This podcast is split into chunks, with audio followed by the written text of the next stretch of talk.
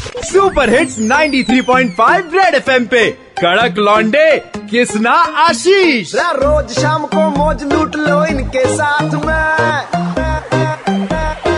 आशीष किसना लौंडे कड़क है सुन ले बात ये। आशीष किसना लौंडे कड़क है सुन ले बात ये। एक बार फिर हो जाए। Super hits 93 point favourite FM पर किस्ता मेरा नाम उत्तर प्रदेश की बहुत ही अजब गजब शादी। बारात लेकर के गए आजमगढ़ से मऊ गाँव में और वहाँ लड़की वालों का घर ही नहीं मिला। बारात टहलती रही रात भर यूँ ही वापस लौटना पड़ा आजमगढ़।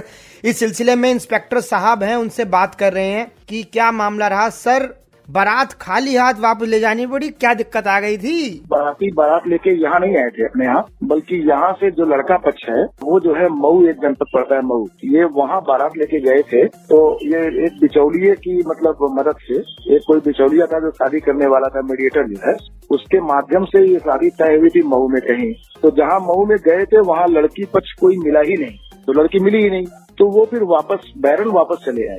मतलब सर, मान गया मैं तो बिचौलन पर, यानी उस महिला पर इतना विश्वास कर लिया कि दुल्हन की फ़ोटो देखकर बारात ले गए।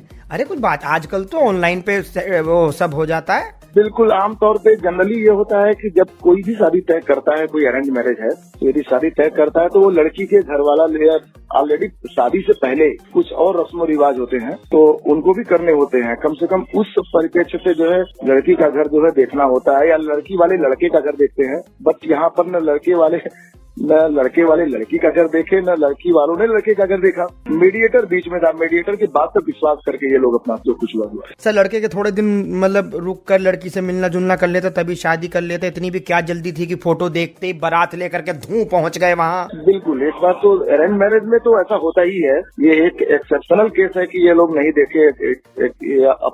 इसको हम इसको एक्सेप्शनल केस ही कर सकते हैं? तो सर जो जिस महिला ने रिश्ता करवाया था जो बिचौलन है जो मीडिएटर है उसने दूसरा रिश्ता करवाया है? लड़का बस घर पे बैठा है हाथ पे हाथ रख के? हम्म। ये तो आगे की बात है।